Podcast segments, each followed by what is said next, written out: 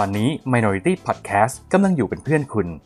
มาคุยกันเรื่อง Subculture เผื่อว่าคุณจะเจอสิ่งที่ชอบเพิ่ม หรือถ้าไม่ชอบก็เข้าใจมันมากขึ้น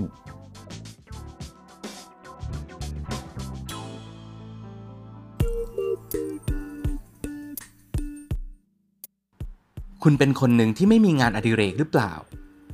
แล้วคุณโอเคไหมกับการเป็นคนไม่มีงานอดิเรก หรือว่าเฉยๆ วันนี้เรามาคุยเรื่องนี้กัน สวัสดีครับ ยินดีต้อนรับทุกท่านเข้าสู่ Minority Podcast EP ที่0นะครับ แล้วตอนนี้คุณกำลังฟังปรินจากโลกอนาคต มันคือช่วงเวลาที่ผมเนี่ยได้ปล่อยตอนที่ 4 5 6 ไปแล้ว แล้วก็ย้อนเวลากลับมาเพื่อที่จะมาบอกคุณว่า EP ที่คุณจะได้ฟังต่อไปเนี้ย มันคือ EP 0ครับ มันคือตอนแรกเลยที่ผมได้เริ่มอัด เนื่องจากเราได้ฟังกันไปก่อนหน้านี้แล้วตั้ง 3 ตอนเนี่ย เพราะฉะนั้นผมก็เลยคิดว่าจะขออนุญาตตัดตอนช่วงที่ไม่จำเป็นออกไปอย่างเช่น การแนะนำตัว แล้วก็สาเหตุที่ทำให้นึกจะมาปล่อย EP 0 ตอนนี้ก็เพราะว่าเรามี podcaster คนใหม่เข้ามา คือน้องโอมนะครับ แล้วเขาก็เริ่มทำ EP 1 ไปแล้ว ก็น่าจะเป็นการดีที่เราจะมาปล่อย EP 0 ตอนนี้ มันจะได้เหมือนกับเป็นการเริ่มต้นไปพร้อม ๆ กันด้วย โอเค ถ้าเข้าใจตรงกันแล้วเนี่ย ก็เชิญไปฟัง EP 0 จากตัวตนของผมในอดีตได้เลยครับ กลับมาที่หัวเรื่องของเรา Minority Podcast เนี่ย สร้างขึ้นมาเพื่อที่จะใช้เป็นพื้นที่ในการพูดคุยแลกเปลี่ยน ศึกษาเรื่องราวของ subculture ต่างๆ แล้วทำไมผมถึงเอาเรื่องของการเป็นคนไม่มีงานอดิเรกขึ้นมาคุยเป็นเรื่องแรก ก็เพราะว่าเราจะใช้โอกาสนี้ในการแนะนำตัวของผมเอง แล้วก็แนะนำพอดแคสต์นี้ให้เห็นภาพร่วมกันมากขึ้น เพราะว่าผมเองเนี่ยแหละที่เคยเป็นคนไม่มีงานอดิเรกมาก่อน มาเรามานิยามร่วมกันก่อน ว่าคำว่างานอดิเรกเนี่ยคืออะไร ผมเนี่ยก็ลองไปเซิร์ชหาความหมายของคำว่างานอดิเรกก็ได้ความว่างานอดิเรกเนี่ยก็คือสิ่งที่เราจะทำในเวลาที่ว่างจากงานหลัก เป็นงานที่เราทำโดยที่ไม่ได้คาดหวังว่าจะได้ผลตอบแทน ไม่ว่าจะเป็นเงิน หรือสินทรัพย์ในรูปแบบใด ๆ ก็แล้วแต่ แต่เราจะทำมันด้วยความชอบ เป็นเรื่องของความสนใจส่วนตัวทำเพื่อเติมเต็มจิตใจของเรา สิ่งที่ได้จากการทำกิจกรรมนั้นๆ อาจจะเป็นเรื่องของทักษะพิเศษอื่น ๆ ที่จะทำให้เราสามารถใช้ชีวิตได้ดีขึ้น ทีนี้ไอ้ภาวะของการเป็นคนไม่มีงานอดิเรกเนี่ย ผมเพิ่งจะมารู้ตัวเองเมื่อประมาณ 5-6 ปีที่แล้ว เดี๋ยวจะค่อยๆเล่าให้ฟังนะครับ คือผมเนี่ยเป็นคนที่ทำงานอยู่ในสาย production คน production เนี่ยจะเป็นมนุษย์ประเภทที่จัดสรรเวลาของตัวเองไม่ค่อยได้ เวลาว่างที่พอจะมีเนี่ยมันก็จะเป็นเป็นขยักขยักเป็นก้อนๆเป็นห่วงๆแบบที่เอามาประกอบกันเป็นชิ้นเป็นอันไม่ค่อยได้ และไอเวลาว่างแบบเนี้ย มันจะเอาไปแมทกับคนอื่น เอาไปแมทกับกิจกรรมอื่น ๆ ที่เราอยากจะไปทำมันก็ค่อนข้างจะมีข้อจำกัดเยอะ พอพูดถึงงานอดิเรก ผมก็สอบตกตั้งแต่เรื่องของการหาเวลาว่างละ ส่วนงานอดิเรกประเภทอื่น ๆ อย่างเช่น การดูหนังฟังเพลง ดู YouTube อ่านหนังสือ แบบที่ใคร ๆเขาก็ทำกันได้เนี่ยพอเราทำงานในสายสื่อ เวลาเสพสื่อต่างๆ เหล่านี้เราก็จะอดไม่ได้ที่จะกลับมาคิดถึงงานของเรา อะไรที่มันเป็นประโยชน์ อะไรที่ เอ้ย เอาไปคิดต่อยอดได้ หรืออะไรที่รู้สึกว่า เอ้ย ไม่เวิร์กแบบนี้อย่าไปทำคือมันจะเข้ามาในหัวตลอดเวลาครับ นั่นหมายความว่าดูหนังฟังเพลงอ่านหนังสือเนี่ย มันไม่ได้ถือเป็นการพักผ่อนสำหรับเรา แต่ว่าแต่ว่าแต่ว่าแต่ว่า เวลาผมถ่าย Facebook ดูหน้าวอลเห็นชีวิตของเพื่อนๆที่ทำงานอยู่ในสายงานประเภทเดียวกันเนี่ย เฮ้ย คนอื่นเขาก็มีงานอดิเรกกันนี่หว่า อะ เวรละ ในเมื่อคนอื่นเขาทำกันได้ แต่เราทำไม่ได้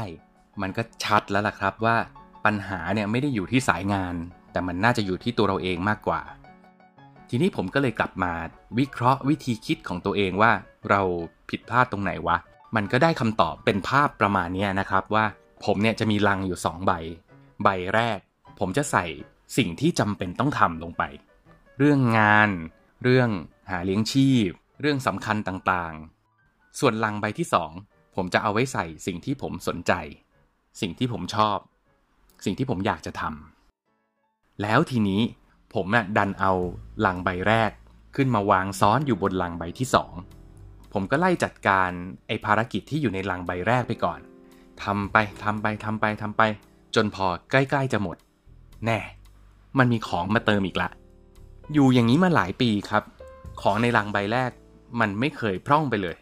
มันเป็นอย่างนี้แหละครับ ผมก็เลยกลายเป็นคนที่ไม่ได้มีงานอดิเรกกับเขาสักที แล้วทีนี้ไอการไม่มีงานอดิเรกเนี่ย มันส่งผลเสียยังไง อืม มันฟังดูอาจจะไม่ค่อยมีอะไรนะครับ เหมือนอย่างมากก็แค่ เรื่อยๆไปเปื่อยไปวันๆ แต่ว่าสิ่งที่เกิดขึ้นกับผมเนี่ย มันพูดได้ว่าเป็นภาวะที่ไม่ค่อยเฮลตี้เท่าไหร่ มันจะเป็นความรู้สึกที่ว่างเปล่าครับ เหมือนกับเรายกทั้งชีวิตให้กับเรื่องงานไปซะทั้งหมด แล้วพอไม่มีงานเนี่ยชีวิตเรามันคืออะไรวะ เรามีคุณค่าแค่นี้เหรอ และไอ้คำถามพวกนี้มันทำให้เกิดเป็นความเบื่อหน่าย หงุดหงิด ขี้รำคาญ เชื่อไหมครับ ว่าผมเนี่ยรำคาญแม้กระทั่งการมีชีวิตอยู่ เป็นหนักๆเข้าก็เคยปรึกษาเพื่อนนะครับว่า เฮ้ย เป็นเหมือนกันเปล่าวะ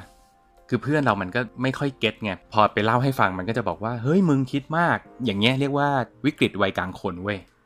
บ้าบอ นี่มันวัยรุ่นชัดๆ มากลางคงกลางคนอะไรไอ้ผมเนี่ยก็ไม่ยอมรับครับ แล้วผมก็รู้สึกว่ามันไม่น่าใช่เปล่าวะ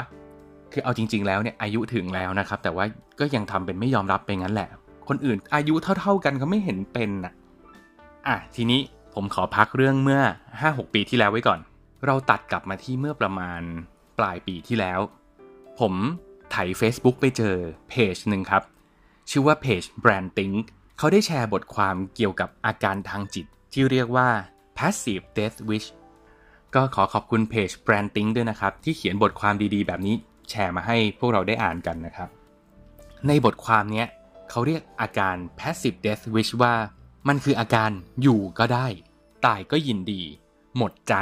ใช้ชีวิตไปวันๆเป็นไงครับ แค่นิยามที่เขาแปลมาเนี่ยมันก็ครอบคลุมเนื้อหาหลักๆ ไปหมดแล้วล่ะ ซึ่งพอได้มาอ่านบทความนี้มันสะท้อนภาพของเราเองเมื่อประมาณ 5-6 ปีที่แล้วครับว่ามันเป๊ะเลย นั่นแหละคือสิ่งที่เรารู้สึกอยู่ในเวลานั้น เพียงแต่ว่าในตอนนั้นมันไม่มีบทความแบบนี้ให้อ่าน เราก็ไม่มีคำตอบว่าเราเป็นอะไร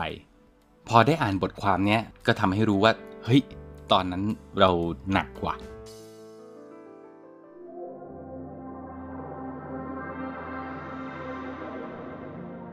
มันจะไม่หนักได้ยังไงล่ะครับ ก็เพราะว่าไออาการที่เป็นอยู่เนี่ยมันนำไปสู่การอยากฆ่าตัวตายแบบเงียบๆได้โอ้โห มันไปถึงจุดนั้นได้ยังไง อธิบายแบบนี้ดีกว่าครับ คือมันก็เริ่มต้นจากการเบื่อชีวิตแบบที่ผมเป็นเนี่ยแหละ พอเบื่อ เราก็อยากจะให้มันจบจบไปใช่ไหมครับ เหมือนเวลาดูหนังที่มันน่าเบื่อเนี่ย ก็จะรู้สึกว่า เฮ้ย เมื่อไหร่มันจะจบสักทีวะ เหมือนกันครับ พอมีอาการแบบเนี้ย เราก็จะหวังอยู่ลึกๆว่า เมื่อไหร่ชีวิตมันจะจบจบไปสักที เวลาข้ามถนนก็จะแอบหวังอยู่ว่า อยากให้รถมันเสียหลักแล้วก็พุ่งมาชนแล้วก็คัดจบแบบนั้นไปเลย มันจะได้พ้นจากความน่าเบื่อที่ชีวิตเรามันเป็นอยู่ทุกวันนี้ ทีนี้พอไอสิ่งที่หวังเนี่ยมันไม่เกิดขึ้นสักทีทำยังไงครับ มันก็จะถึงจุดที่คนเรารู้สึกว่างั้นทำเองแล้วกัน นี่แหละครับ มันน่ากลัวตรงที่ว่ามันไม่มีสัญญาณเตือนครับ ไม่มีการบอกลา ขอความช่วยเหลือจากคนรอบข้าง อยู่ดีๆ ก็จะไปก็ไปเลย เหมือนออกไปเซเว่นแล้วก็ไม่กลับมาเลยอะไรแบบนี้ครับ โชคดีมากๆเลยนะครับ ที่ผมยังไปไม่ถึงจุดนั้น ก็ต้องขอบคุณตัวเองครับที่มีนิสัยชอบคุยกับตัวเอง คือมันมีช่วงเวลาที่ผมนอนซึมซึมเปื่อยๆอยู่กับบ้านนะครับ มันก็ทำให้เรามีเวลาได้คุยกับตัวเองว่า เฮ้ย มึงเป็นอะไร อยากทำอะไรเปล่าวะ เนี่ย ถามตอบกับตัวเองไปเรื่อยๆ อยู่ดีๆ มันก็มีคำตอบขึ้นมาครับว่า ไปหางานอดิเรกทำไหม มันอาจจะรู้สึกดีขึ้นได้บ้างนะเว้ย ตอนนั้นผมตอบตัวเองแบบนั้นครับ มันก็เลยนำไปสู่การมีมิชชั่นที่จะแสวงหางานอดิเรกให้กับตัวเอง โอเค เราทำงานไม่เป็นเวลาอยู่ละ ก็ต้องใช้ความพยายามขึ้นมาหน่อยในการ จัดสรรเวลาที่มีอยู่ หากิจกรรมที่มันพอจะไปทำได้ เท่าที่เวลาที่เรามีมันอำนวย ตอนนั้นผมสนใจอะไรผมก็ลองทำหมดเลยครับ อันนี้ก็ต้องขอขอบคุณคุณแก้วด้วยนะครับ ซึ่งก็คุณแก้วก็คือแฟนของผมเอง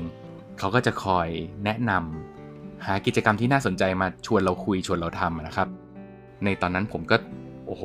ทำตั้งแต่ไปเข้าเวิร์กช็อปทำเฟอร์นิเจอร์ไม้เล่นหุ้น ผมลองทำเพลงฮิปฮอปลองทำเสื้อยืด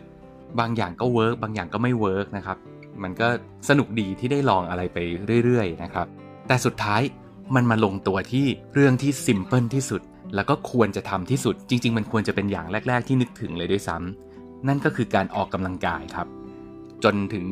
ตอนนี้ผมก็พูดได้เต็มปากว่า ผมมีงานอดิเรกเป็นการออกกำลังกาย คือผมจะออกกำลังกายวันละหนึ่งชั่วโมง ต่อเนื่องมาได้ประมาณ 3 ปีละ นอกจากได้งานอดิเรกอย่างเป็นทางการให้กับตัวเองแล้วเนี่ย ข้อดีของการที่ได้แสวงหากิจกรรมต่างๆ ให้ตัวเองทำในวันนั้นนะครับ มันทำให้เราได้ค้นพบครับว่า ในโลกใบนี้มันยังมีสับเคาเจอร์ที่น่าสนใจ ซ่อนอยู่ตามซอกหลืบต่างๆ มากมายเต็มไปหมดเลย ผมก็เลยรู้สึกว่า เออมันเป็นเรื่องที่ดีเหมือนกันที่เราจะได้ เปิดโลกผ่านการเรียนรู้สับเคาเจอร์ต่างๆ พอพูดมาถึงตรงนี้ผมก็นึกถึงเคสหนึ่งครับ มันเป็นเรื่องของน้องที่ออฟฟิศของผมเอง คือน้องคนนี้ตามหน้าที่ของเขาก็คือเป็นผู้ช่วยผู้กำกับ ซึ่งก็คือเป็นผู้ช่วยของผมนั่นแหละ มันมี job job หนึ่งที่เราจะต้องขึ้นไปถ่ายทำกันที่เชียงใหม่ ตอนที่ประชุมคุยงานกันก็ตกลงนัดหมายกันดิบดี ไม่มีปัญหาอะไร แต่ก่อนจะออกเดินทางหนึ่งวัน น้องคนนี้ก็โทรมาบอกกับพี่โปรดิวเซอร์ว่าแม่เขาไม่สบาย เขาต้องอยู่บ้าน เฝ้าแม่เขาไอ้เราก็ด้วยความเป็นห่วง แม่ไม่สบาย แล้วเขาจะมีสมาธิทำงานได้ยังไง ใช่ไหมครับ ก็โอเค บอกน้องมันไปว่า เออไม่เป็นไรงั้นอยู่เฝ้าแม่ละกัน เราก็ทำงานกันไป แค่ไหนก็แค่นั้น เสร็จงานจากเชียงใหม่กลับมา มีอยู่วันหนึ่งผมดันไปเปิด YouTube เดชะบุญมันดันฟีด MV เพลงเพลงหนึ่งขึ้นมา มันเป็น MV เพลงที่มีผู้คนมากมายร่วมกันเต้นพร้อม ๆ กันอยู่ สายตาผมก็ไปเห็นไอ้น้องคนนั้นอะมันเต้นอยู่ตรงขอบขอบเฟรมอะครับตึ๊ดตึ๊ดตึ๊ดตึ๊ดตึ๊ดตึ๊ดตึ๊ดตึ๊ดตึ๊ดตึ๊ดมันยิ้มแป้นเต้นท่าปั้นโอนิกิริอยู่อย่างมีความสุขมาก มารู้ทีหลังว่าไอเอ็มวีเพลงเนี้ยมันเป็นโปรเจกต์ที่จะให้คนที่เป็นแฟนคลับของวง หรือที่เขาเรียกว่าเป็นโอตะเนี่ยครับไปร่วมแสดงใน MV ด้วย ซึ่งไอวันที่เขาถ่ายทำ MV เนี่ยมันคือวันที่เราไปถ่ายทำกันที่เชียงใหม่นั่นแหละครับ ที่เล่าเรื่องนี้ให้ฟังเนี่ยก็จะเรียกว่าเป็นอุทาหรณ์ก็ได้ครับ ว่างานอดิเรกเนี่ยมันก็มีข้อดีของมัน แล้วก็บางทีถ้าเราจัดสรรได้ไม่ดี มันก็อาจจะเป็นข้อเสียด้วย เพราะฉะนั้นใครที่มีงานอดิเรกอยู่แล้ว ผมแสดงความยินดีด้วยครับ แต่ว่ามันก็จะมีข้อควรระวังอยู่นิดนึงว่า อย่าไปทำให้งานอดิเรก หรือความชอบของเราเนี่ย มันไปเบียดเบียนการทำงานหลัก แล้วก็อย่าไปทำให้คนที่อยู่ รอบๆตัวเราที่ต้องรับผิดชอบงานร่วมกับเราเนี่ยเขาเดือดร้อนไปด้วยส่วนในอีกมุมหนึ่ง ถ้าคุณเป็นคนที่มีคนข้างๆ ไม่ว่าจะเป็นเจ้านาย เป็นลูกน้อง เป็นแฟน เป็นคนในครอบครัว ถ้าเขามีงานอดิเรก เราก็ควรจะให้เกียรติงานอดิเรกของเขาด้วย ไม่ว่ากิจกรรมที่เขาทำมันอาจจะดูไร้สาระในสายตาของคุณ ดูไม่มีประโยชน์ ดูไม่ได้พัฒนาชีวิตไปในทิศทางที่ดีขึ้นเท่าไหร่นัก แต่ว่าเราไม่รู้หรอกครับว่าไอ้สิ่งนั้นอะ มันอาจจะทำหน้าที่ในการเติมเต็มคุณค่า เติมเต็มความหมายในชีวิตของเขาอยู่ก็ได้ อืม มาพูดถึงเรื่องของการรักษาสมดุลของชีวิต หรือว่าการ balance ชีวิตเนี่ยนะครับ เมื่อ2อสปีที่ผ่านมาผมเชื่อว่าหลายๆ คนก็คงจะได้ผ่านหูผ่านตากับคำว่าอิคิไกมาบ้างแล้ว ผมก็เป็นคนหนึ่งครับที่ได้ไปลองอ่านดู มันก็ช่วยผมได้พอสมควรเลยนะครับ เพราะว่าหลักคิดของอิคิไกเนี่ย ที่เขาบอกว่ามีวงกลมอยู่ 4 วง ใช่ไหมครับ ทวนกันนิดนึงวงแรกก็จะเป็นสิ่งที่เราทำได้ดี วงที่ 2 เป็นเรื่องของสิ่งที่เราชอบ วงที่ 3 เป็นสิ่งที่สร้างรายได้ให้กับเรานะครับแล้วก็วงที่ 4 เป็นเรื่องของสิ่งที่ทำแล้วมีประโยชน์กับคนอื่น แต่ละวงก็จะแทนกิจกรรมต่างๆ ที่มีคุณค่าในแต่ละด้าน 4 วงนี้ก็จะมีพื้นที่ของตัวเอง แล้วก็มีพื้นที่ที่ทับซ้อนเกี่ยวกันอยู่ แล้วตรงกลางเนี่ยก็จะเป็นพื้นที่ที่ 4 วงเนี้ยใช้พื้นที่ร่วมกัน ที่เขาเรียกว่าอิคิไกซึ่งนั่นก็หมายถึงกิจกรรมแบบที่เราทำแล้ว มันไม่ได้เทคุณค่าไปในทิศทางใดทิศทางหนึ่ง ไม่ใช่ว่า เราทำได้ดีของเราเองโดยที่ไม่มีประโยชน์ต่อคนอื่นเลย หรือว่าเป็นสิ่งที่เราชอบแต่ว่าไม่ได้ตังหรือเป็นสิ่งที่เราทำแล้วได้ตัง คนอื่นก็มีประโยชน์ด้วย แต่ว่าเราไม่ชอบไม่มีความสุขที่จะทำมันไอสิ่งที่อยู่ตรงกลางเนี่ยแหละ มันเป็นสิ่งที่ถ้าเราค้นพบและอยู่กับสิ่งนี้ได้ มันก็จะทำให้ชีวิตของเรามีความสุขมากขึ้น อืม คือพอได้มาศึกษาเรื่องอิคิไกเนี่ย ผมก็ไม่ได้มุ่งที่จะไปแสวงหาสิ่งที่เป็นอิคิไกซะทีเดียวครับ แต่ว่าสิ่งที่เกิดขึ้นกับระบบความคิดของผมเนี่ยคือ จำไอ้ลังสองใบวางซ้อนกันที่ผมเล่าให้ฟังตอนต้นได้ใช่ไหมครับ ผมเริ่มเอาของออกมาจากไอ้ลังสองใบนั้น แล้วก็มาวางแผ่ลงไปในวงกลมแบบอิคิไกดู มันก็ทำให้เราเริ่มเห็นภาพชัดขึ้นว่ามันไม่ได้มีอะไรที่สำคัญมากกว่าหรือน้อยกว่ากัน มันยังมีอะไรอีกตั้งหลายอย่างในชีวิตที่เราน่าจะหยิบขึ้นมาทำด้วยวัตถุประสงค์ที่แตกต่างกันไป แล้วมันก็ทำให้ตัวเราเนี่ยเริ่มมีชีวิตชีวามากขึ้น